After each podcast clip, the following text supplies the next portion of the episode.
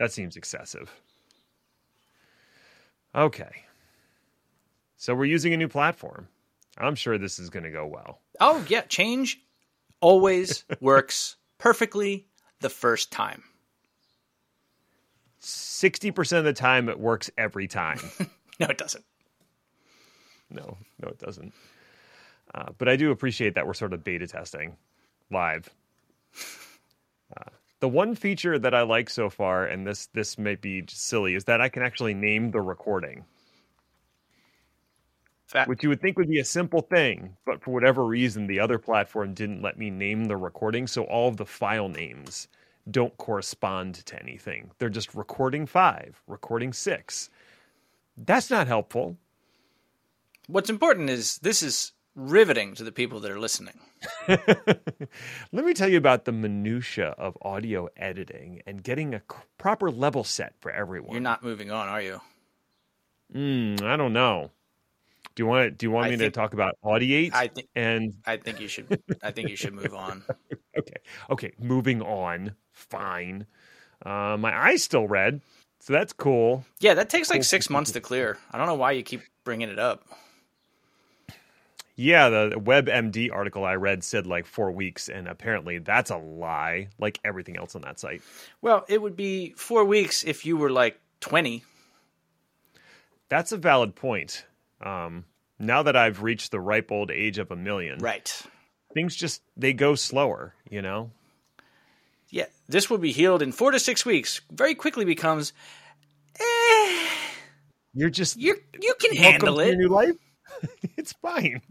Take another Advil. My calf is finally doing better. I was able to run 3 miles this weekend, and it felt fine when I was done. That is legitimately progress. Doesn't sound like you. I am taking it slow. I'm also going doesn't slow. Sound like you. I know. I am just going against the grain and my natural inclination for everything. And it's fine. I'm fine. Everything's fine.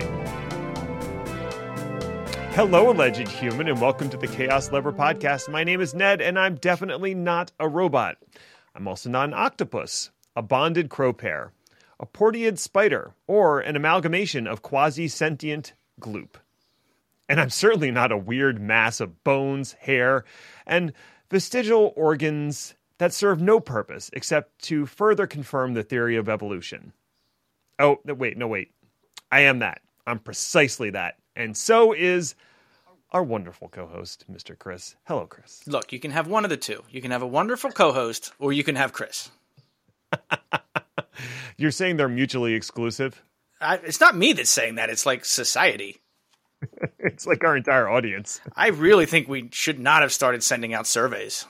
It has not gone well for me. You know, I have considered sending out a Chaos Lever survey. I don't know if anybody would actually answer, though.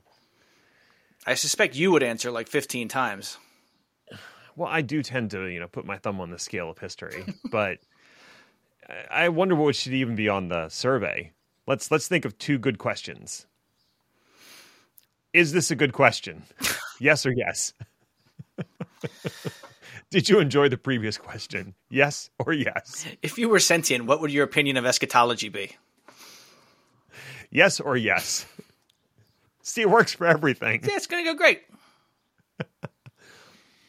All right. Let's settle down. Settle down, everybody. So you didn't go to a conference, and you're going to talk extensively about the conference you didn't go to. Sort of. All right, great. The end of April, was a pretty big deal conference called RSA.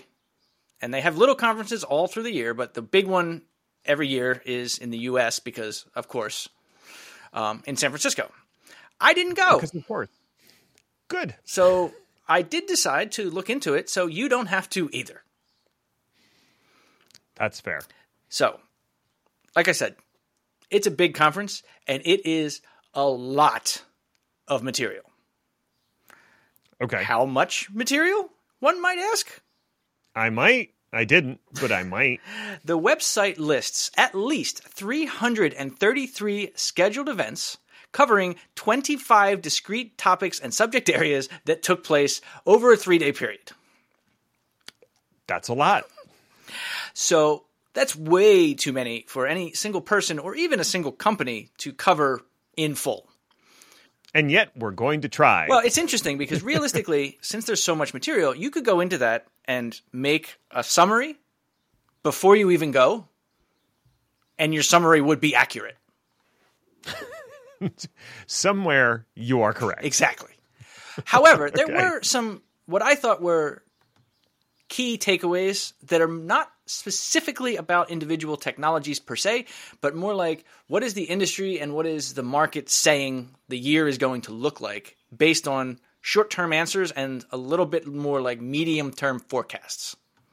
So themes and a melody. Pretty much, which is really funny for something we'll get to a little bit later. Ooh, and I didn't even read ahead. Look at me. Now, in case anyone watching, listening, reading wanted to dig more into this on your own, you actually do have a few options.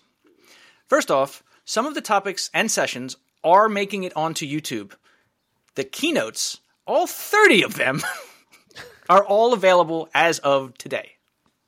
Is it still a keynote if there's 30 of them? If you want access to the full 333 events, I'm ignoring you though, you'll still have to pay. It's far cheaper than buying a ticket for the actual event, but it's still not free. They will not release the majority of the recorded sessions for free until next year's event rolls around. Now, sometimes, if there is a subject, a topic, or an author that you find interesting, the content could be available from other sites, prior publications, etc.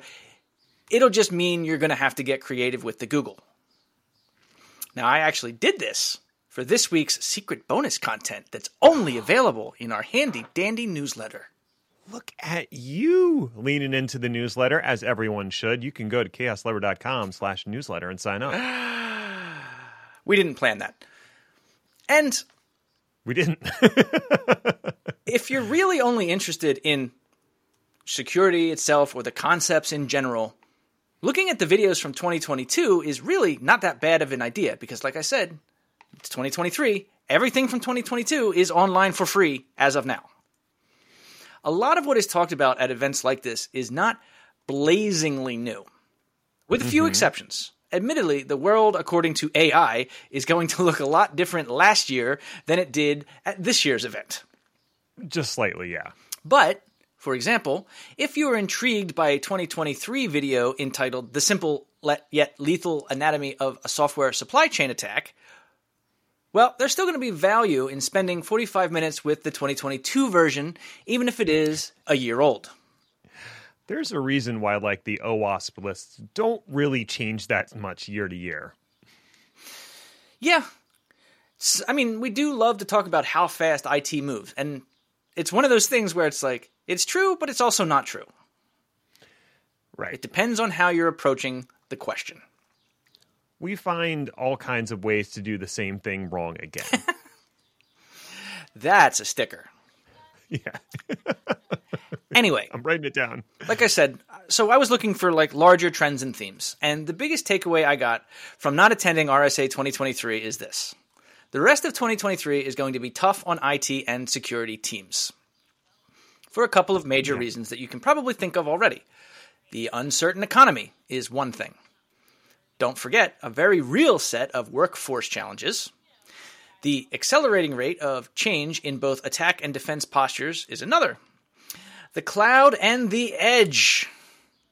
Two hazy terms at the best of times are starting to mix and intermingle, forcing some security teams to completely rethink strategy. And just that sentence is probably worth a full deep dive all on its own. Not it. Probably. Oh, I guess that's me next week. And of course, the introduction to basically everything of our best friend, AI. So what does this mean in terms of goals? Like, this is just buzzwords at this point. What am I supposed to do with all this? Well, I broke it down into two main categories, and stop me if you've heard these before. Companies are going to have to... Stop. You told me to. You didn't say hammer time. I'm so disappointed. Oh, I don't want to get sued again. Companies are going to have to, one, do more with less when it comes to their IT and security budgets. And two, cybersecurity needs to be a part of company culture. But like for real this time. Like for serious. No takesy-backsies. Yeah. Mm-hmm. I mean, they could start by not like making everybody else hate them. Once again, I've tried that, and it has had mixed success. Fair enough. So companies have been talking about wanting to limit their IT budgets forever, right? Reports from Q1 early spending in the enterprise space are showing that this time it's actually happening, especially at the highest levels of enterprise and the most expensive or highest priced initiatives. Top spenders averaged $10 million or more per initiative in 2022. Now, this is like the 1% of the 1%, obviously. Not every company is going to spend $10 million on one initiative, but that rate is down by 50% so far, more or less across the board. Now, for the purposes of this statistic, an initiative is a major umbrella term like digital transformation or zero trust deployment. A lot can go into that. Needless to say, if you all of a sudden have that budget cut in half, you're going to have to get creative. Right, or just kind of remove some of the things that weren't actually part of the initiative to begin with. They're someone's pet project that they thought they could just kind of shoehorn in. Uh-huh. You know, like earmarks in a bill. So what did the kind people, or the strategists, I should say, at RSA think that we as a industry need to do about this? A few strategies. And stop me if you've heard these before. Reduce costs, spend tactically, and automate the daylights out of everything. Wow, that's all in my bingo card right there. The number one best way to optimize costs is to understand what your expenses actually are and map them to what you expect them to be.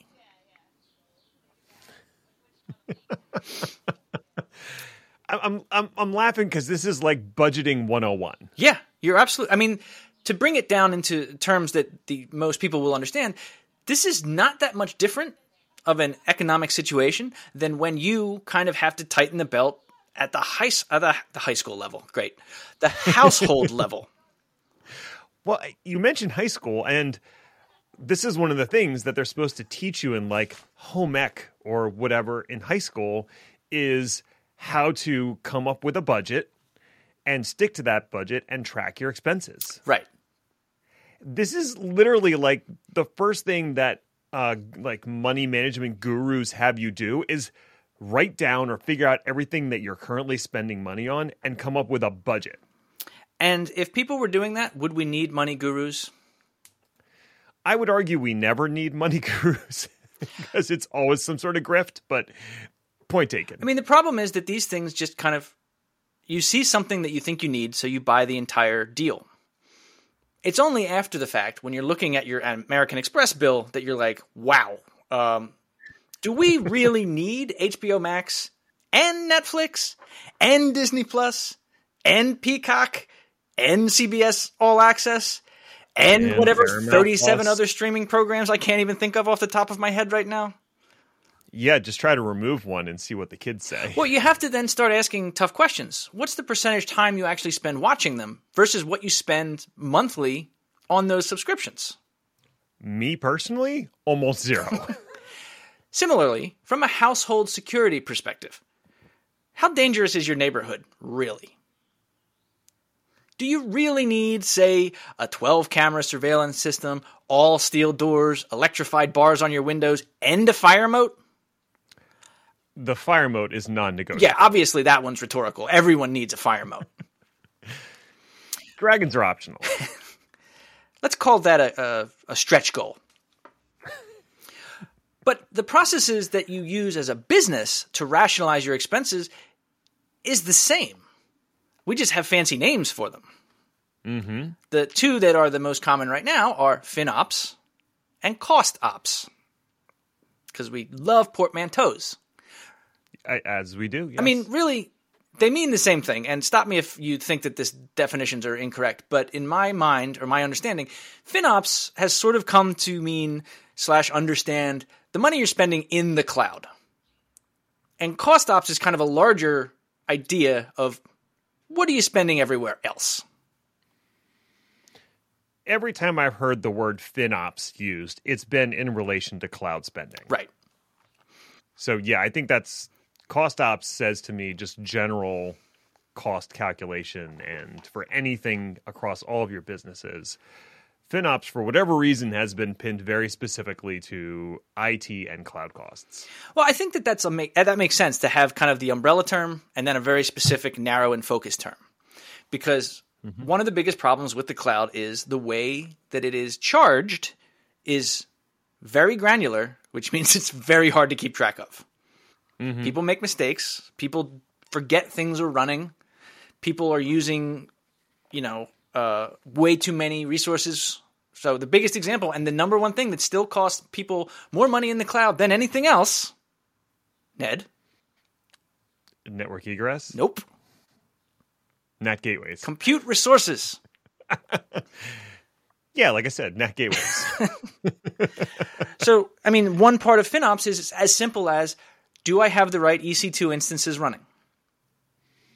Mm-hmm. Solve that problem, and most companies will save at least 30% on their bill, period. You're done. That'll be $300. There's a reason when I went to re:Invent that there were so many cost control companies whose basic pitch was, we'll look at your EC2 instances and tell you what you're doing wrong. That's why.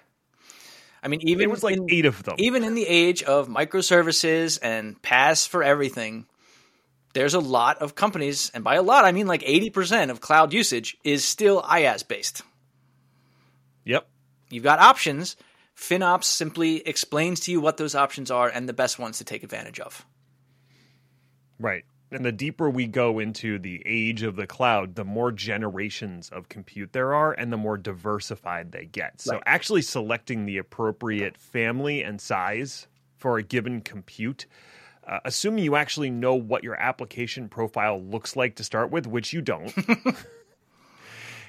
you're almost guaranteed to select the wrong size to begin with and continue to be wrong for a while.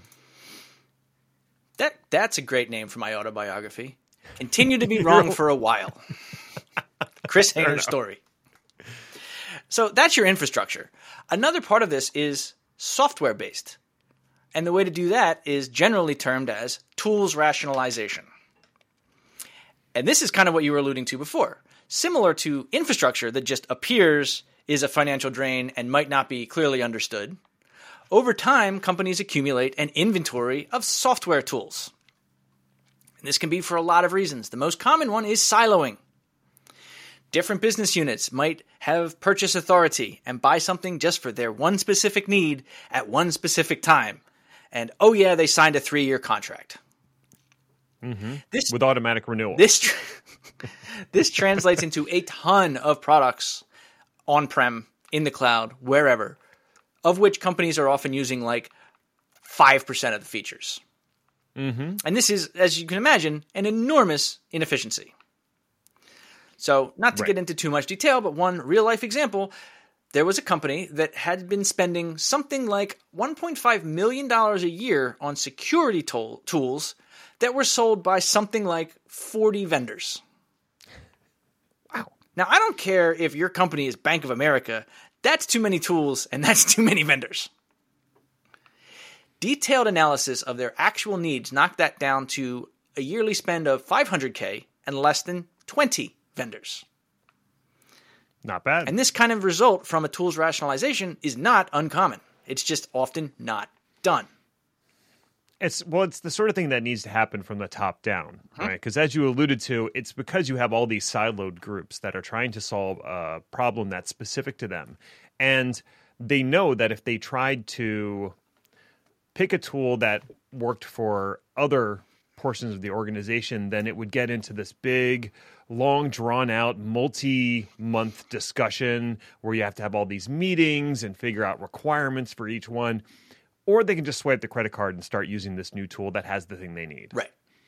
So you need someone from the top down to go, okay, it's rationalization time. I'm going to make you have these painful and annoying meetings until we get it down to a reasonable number. Exactly. And everybody has to agree that that's a good strategy or it will never work. And we'll get to that in a minute.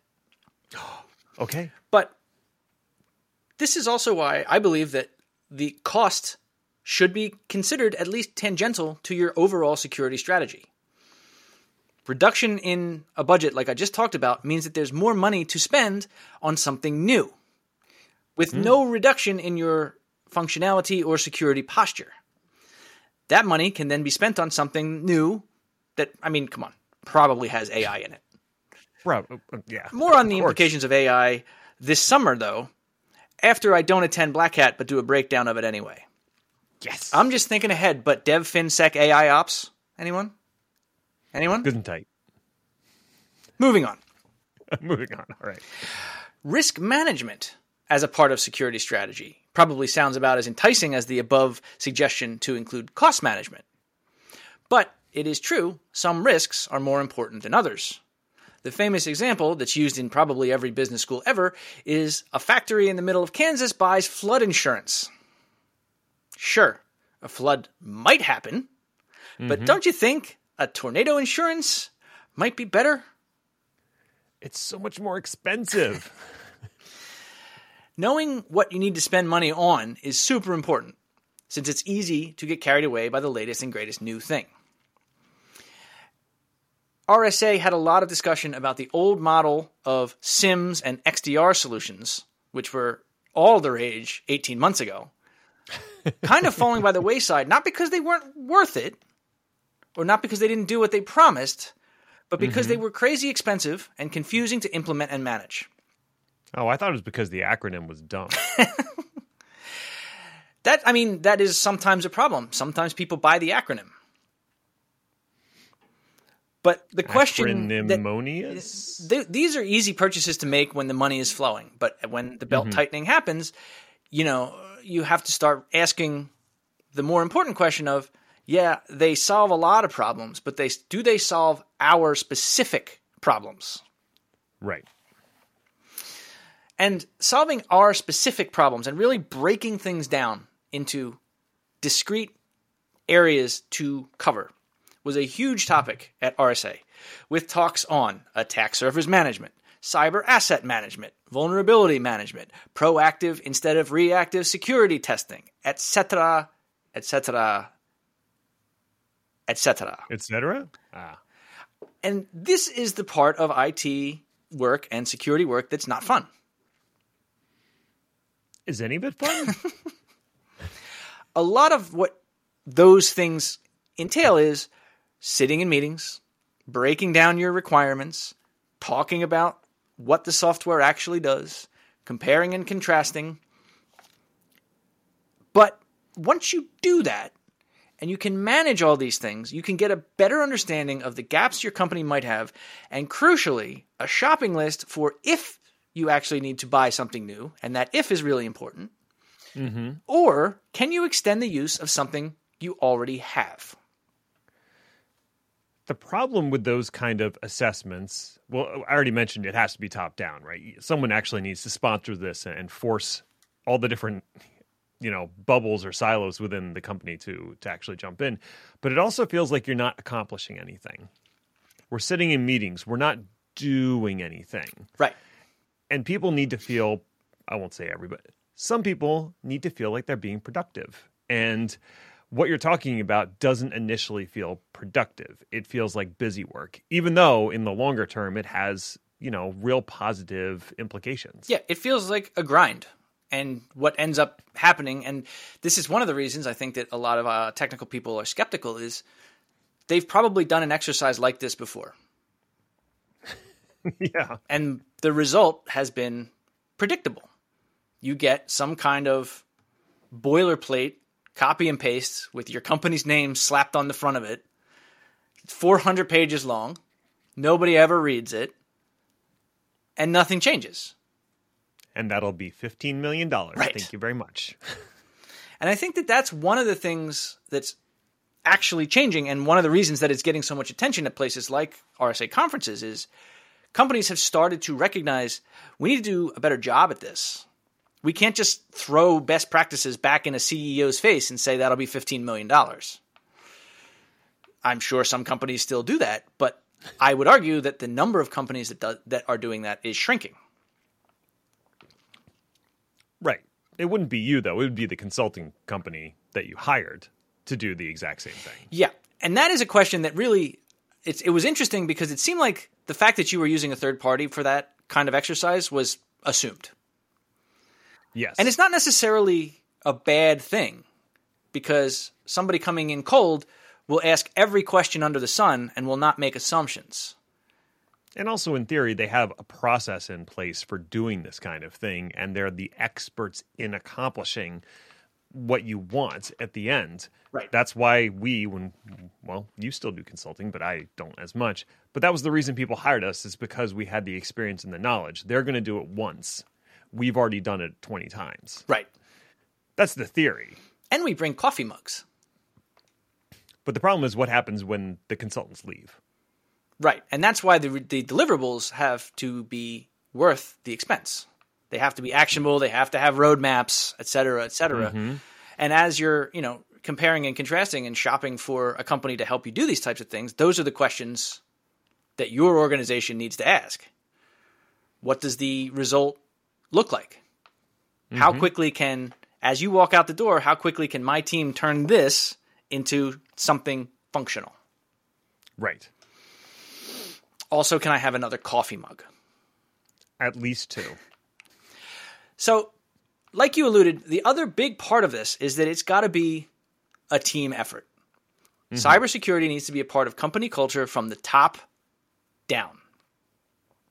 There is and has been a large disconnect between CIOs/CISOs and executive boards in many organizations, basically forever. Yeah. I mean, this is the old IT can't just be considered an annoying expense. It's got to be considered as an essential part of making a profit argument. It's not viewing IT as a cost center. Right. But it's also IT proving that they're not a cost center. Also correct. CISOs might be the person at the highest level that is working specifically to keep the organization's data secure, but it's difficult to make it a priority if the CFO is not on board and is just cutting budgets without considering the impacts of, say, reduced staff. Because a lot of times, if you're doing something defensive, it's going to be a little bit more active. And it's going to require upkeep and management and eyes on a dashboard. And if that starts to stagnate, your defensive posture becomes, shall we say, brittle? Let's shall. And I know a lot of people get tired of hearing this and are like, oh, well, that's a problem that we solved because we've been talking about it for so long. Well, we sure have. It isn't a problem that we solved. In a recent survey by financial software company Coupa, 33% of CFOs said they felt more tension with the CIO than with any other leader in the company. Cool. Awesome. And this is why breaking things down into discrete and actionable points is so important. Cost ops, tools rationalizations, and risk registries, etc. You, as the IT staff, have to meet the rest of the C-suite with compelling arguments backed with data. You don't just run into the boardroom and scream, we need this. Right. But simultaneously, the rest of the C-suite needs to be able to listen. They need to have a position of, cybersecurity is important. Right. Like they know that sales is important because sales is how money comes in. They know that however they produce their goods is important. So keeping your cost of goods sold low while your sales up, that's all important.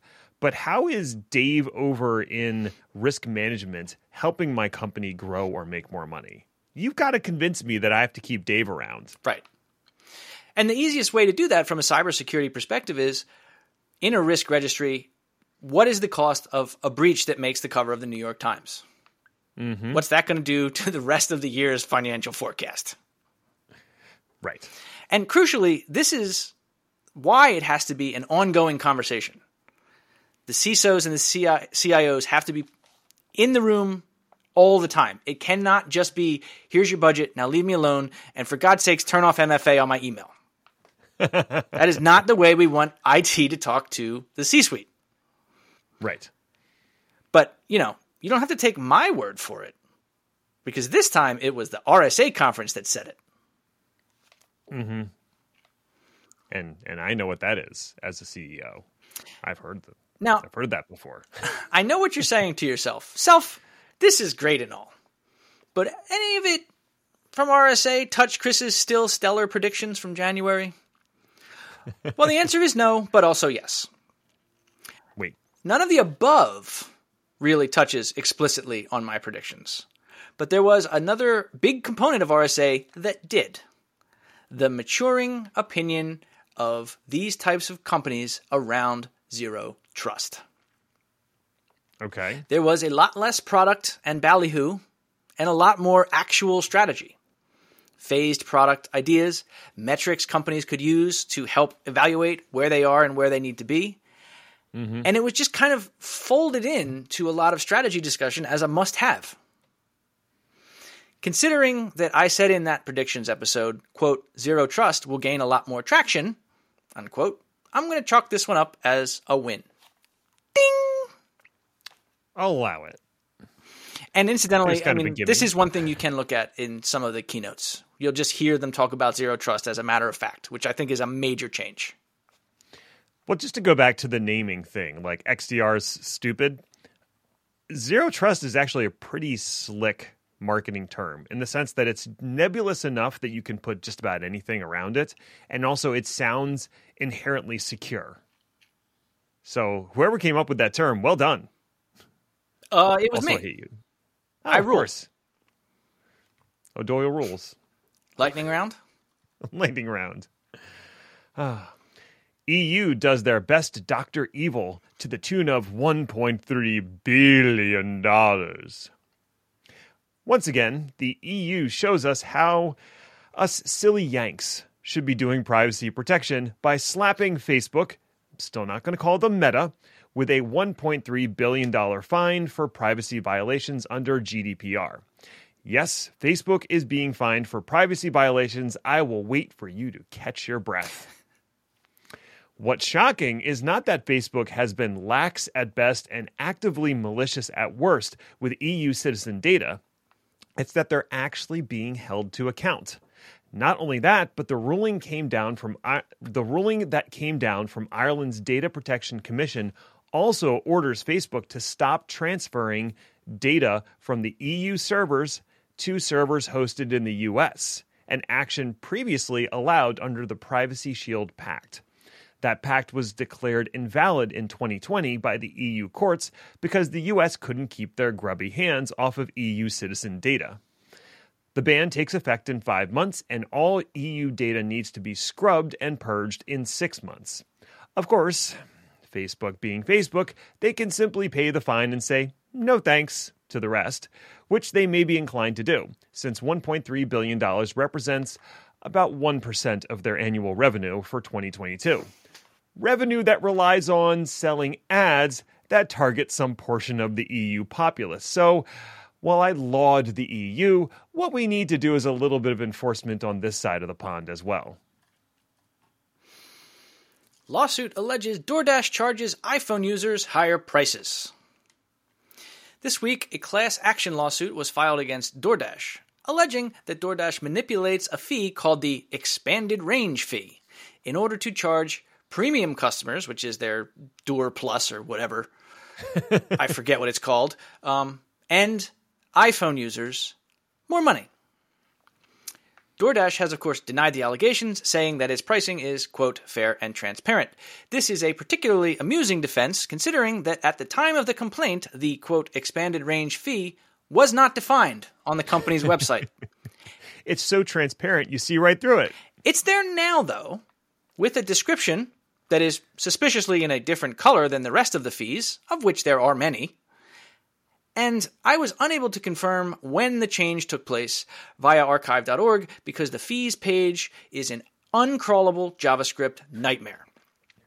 Luckily, the complainant in the pending case took screenshots. Now, this would not be the first time companies have utilized data that they shouldn't have in order to charge certain customers more. Back in 2021, the British government called out airlines for charging Mac users more. In 2023, Orbitz got nailed for doing the same. What a world it would be, say, if, I don't know, retailers had no idea what device or browser you were using. Then this sort of thing would be, what's the word? Unpossible? Yeah. Hashtag data privacy. Raspberry Pi drought over by Q3. Hobbyists rejoice. During an interview with Jeff Geerling, CEO of Raspberry Pi, Eben Upton, said that the elusive Raspberry Pi SBC 3B and 4, along with the compute modules, should be available to everyone in Q3 of this year. Since the height of the pandemic, component shortages made it all but impossible for hobbyists and educators to procure the full-blown single-board computer and compute module form factors. The folks at Raspberry Pi decided that they needed to prioritize business orders, since those companies were facing very real crises when they couldn't source the necessary parts. While the average hobbyist can probably wait a bit to build that cool garage door opener /NAS/crockpot monitor. They also decided not to raise prices significantly and to actively fight hoarding and unauthorized resellers. According to Upton, Q1 of 2023 was their worst first quarter in a long time, but the parts they rely on are once again available, and they are ramping up production to ship millions of these tiny devices in Q3 and Q4. As someone who is sitting on an empty Turing Pi 2 board with nary a compute module in sight, I'm pretty pumped to hear this news, and I appreciate their approach. Check out the whole video interview if you have the time. Google Registry releases new vanity TLDs, some of which are ripe for abuse. Yay. We all know what the TLD is, right? That very last set of letters after the very last period in the name of a website. The famous ones... .com, .gov, .us, whatever. Well, Google has introduced a new set of them for, quote, dads, grads, and techies. It's important to note that Google did not use an Oxford comma in this headline, and as such, I'm already furious. Most of the new domains are more or less harmless, and I can't see much to complain about with .dad, .phd, .prof, .esq, or .nexus. Sure. But there are two others that have raised immediate concerns in security circles, namely .zip and .mov. That's MOV. When people think of .zip, they think of a compressed archive, or a zipped file, if you will. Mm-hmm. And for .mov, a video file, particularly one made by QuickTime. The way an attack can be structured is simple. Someone receives a link to a file type they've heard of, and it's in the email. It looks like you're downloading a file from GitHub. You've heard of GitHub, right? You should click on it, probably. And they do. There are already reports of websites using a .zip TLD to attempt malicious activity. Sites have been created with names like report2023.zip. or Microsoft Office.zip. So this, of course, is bad. There have even been a few pro-consumer protection sites like financialstatement.zip. That one exists solely to, one, take some names that would definitely be used for evil out of circulation, and two, go into why this is such a bad idea in a lot more detail than I can right now. Move over, Shadow IT. Here comes Shadow GPT. In a move that absolutely no one will circumvent immediately, Apple has banned the internal use of ChatGPT and similar products, thereby proving it has learned nothing from its own success. What do I mean?